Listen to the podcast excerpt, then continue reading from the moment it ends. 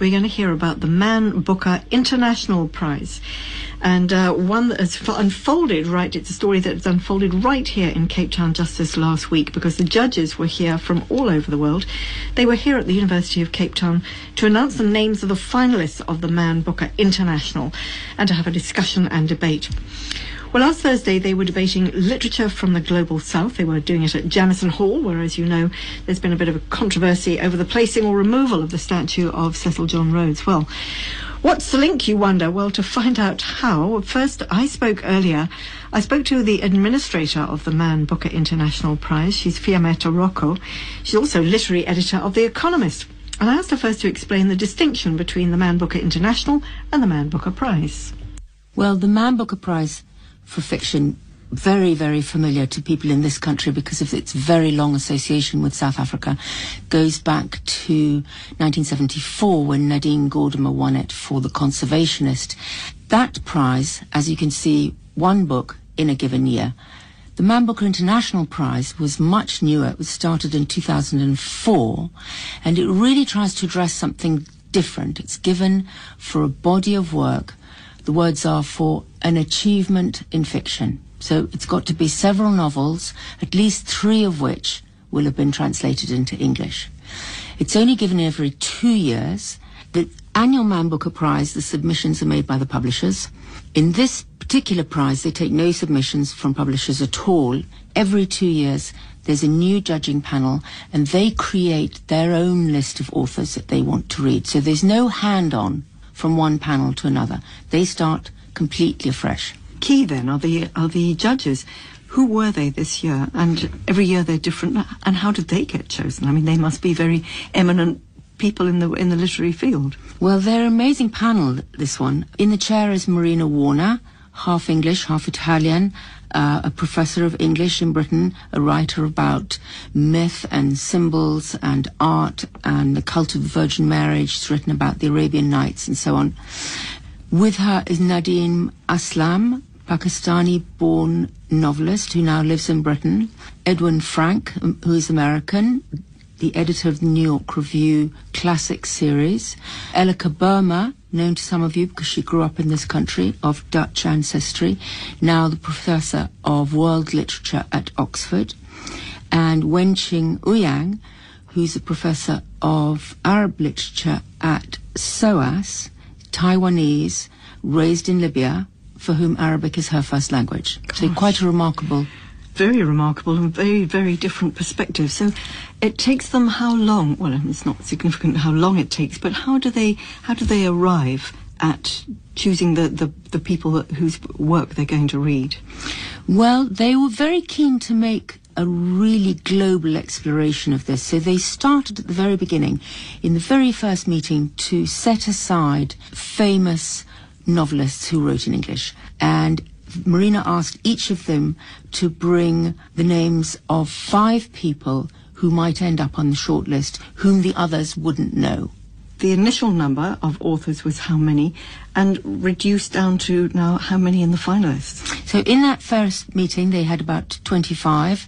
They've probably read close to 100 authors in the uh, 20 months or 22 months that they've been going.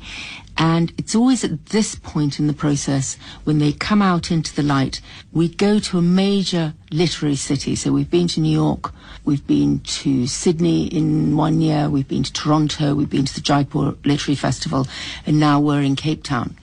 And the job here is to present the shortlist of 10 the criteria? I mean, for them all to agree on a short list out of all those different authors must be extremely difficult. And I imagine perhaps the criteria varies for, with each judging panel. Can we have any indication of on what basis they've chosen those? Well, they were looking really for, for writers who reshaped the familiar world or writers who reflected on their own locales in new ways. And they found that there were writers who, who wrote out of their own reading experience, and there were writers who wrote about what their own experiences in their own lives had been. So very, very, very, very different. But I think new ways, new voices, new ways of looking at things.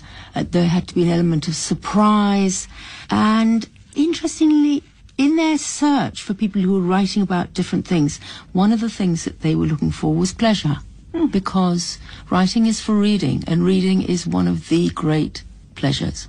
And it, I suppose literature itself is dynamic. It's sort of, I, th- I think you were saying that it has to kind of reinvent itself to remain relevant, to talk to new audiences as, as the social um, collective minds move on. So it has to be appropriate. So it, all the work has to be fairly recent.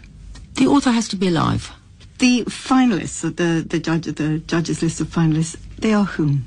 So there are 10 names on the shortlist. Four of them are from, just completely coincidentally, happen to be from the African continent.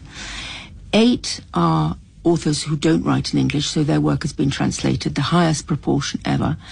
And eight, astonishingly, come from what could be termed the global south. So far from the traditional metropole of Europe and America. Um, Cesar Aira is a writer from Argentina, a very um, experimental writer, surprisingly interesting to read. Hoda Barakat is a wonderful writer from Lebanon who writes brilliantly about pleasure. Beirut is her heroine of all her novels, and she writes in, in an extraordinary voice about the city.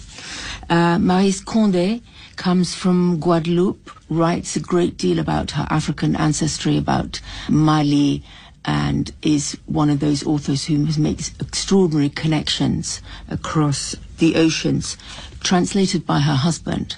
So they make an almost uniquely singular voice together on the page. Wow, marriage. Mia Couto, a writer who will be known to lots of people here from Mozambique. He's a biologist, an environmentalist. Uh, he's written about the Civil War. Again, someone who can write about his lifetime's experience, traumatic experience in many ways, and give it new voice. Amitav Ghosh, possibly the best known author, certainly to an English audience, Indian, um, has created this extraordinary world of the Indian Ocean with its uh, words and languages that are imported from Mauritius, from uh, Sri Lanka, from sort of nautical monsoon literature. Fanny Howe, the only American on the list, half Irish, half American, writes a lot about children, about the bewildered, the unknowing, the innocent. Ibrahim Al Koni, uh, a writer from Libya, whom our panel hadn't really thought of as African, but has been, of course, adopted as one of the four African authors here. He's a Tuareg who comes from the Sahara. He writes in Arabic now, but didn't actually learn Arabic until he was 12. Um, Laszlo Krasznahorkai, Hungarian novelist who writes sentences the length of which you wouldn't believe. Punctuated, hopefully. Punctuated, yes, punctuated. Um, Alain Mabanckou, a writer from Congo, who's known uh, in some places as Africa's Beckett, writes this incredibly lively, urban, uh, strange, funny, vivid literature, particularly about Brazzaville, and of course your own Marlene van Niekerk, about whom I don't need to say anything. Yes. But um, somebody who has brought the incredible richness of Afrikaans uh, through translation to an English readership. Well, rich is the word that keeps popping into my mind. Of this rich global collection of of thoughts and ideas and perspectives and uh, world views. It, it's it's an extraordinarily wonderful collection. And I don't envy anybody having to come up with a final winner. The key here, the, the, the other word that keeps popping into my mind is English, which one could say is sort of kind of exclusive. It, will these books be translated? Is there a, what what is that? How are we to get all this these thoughts to a, a broader audience? So they don't have to be written in English originally. Okay. They're either they can be written in English, but they're also must be translated. And you know, without making a great defense of English, because of course to many people it's known as an imperial language, a colonial language. Mm. The reality is that it is a great lingua franca. I mean, probably one of the greatest, if not the greatest, lingua franca of our time. Nonetheless, the so they have had to have been translated. Now, I think that when the the winner is finally announced, that when will that be? Question A. Question B. Will there then be translations? Well, so the winner is announced on May the 19th, at a dinner in London, and there is a cheque for the winning author of £60,000, so that's just over a million rand.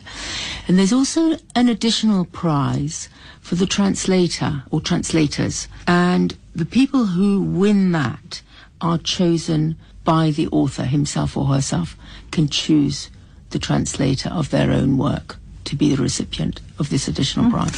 So we have to wait until May the 19th for the final announcement, which will be very exciting. But you mentioned there, you know, the imperialist connotations that go with English. I think at the event that you had the other night at the University of Cape Town, where all the judges were, were talking and debating global south and literature, I think that there was an interruption that was uh, based on imperialist issues. Tell us what happened. Well, you know, we've been in Cape Town uh, at the invitation of the university. We've been there every single day this week, and it's impossible to be on campus without being aware of the controversy about the Cecil John Rhodes statue.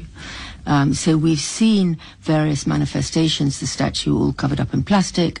They've been white boards on which students could write their own thoughts about history, about um, the way in which the past speaks to them or, or fails to speak to them now, and the way the present uh, isn't doesn't seem to be listening for them. They don't feel admitted to it. So last night we had a, a, a big uh, event in the Jameson Hall. Um, the five judges speaking to an audience. Hundreds of people came, lots and lots and lots of chairs. It was absolutely packed. And about halfway through, when they had finished uh, more or less giving their presentations and they were beginning to take questions from the public, there was a group of about 30 young students who came in with a very, very big banner and several smaller placards calling for the statue to be removed. And they filed in through that central aisle and then divided in two, incredibly dignified, very, very quiet, and stood with their backs to the judges facing the audience. They didn't say anything, but their message was very, very powerful.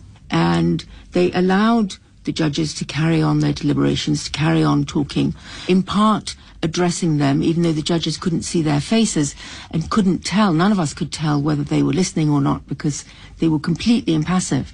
And after about, gosh, it felt like ages, but I suppose it was no, no more than about 15 minutes, two of them left and then the others also silently filed out. So it was a process of great dignity by the sounds of it. It was very dignified and, and very eloquent in its way that here were people who felt history not only didn't represent them, but wasn't admitting them either now. And I think one of the extraordinary things about the whole evening is that literature and the arts generally, but literature in particular, is almost unique in its ability to reach out to other people, not in a way that's appropriating or taking power, but in a way that allows us to share what other people see. And literature does one thing which is absolutely remarkable.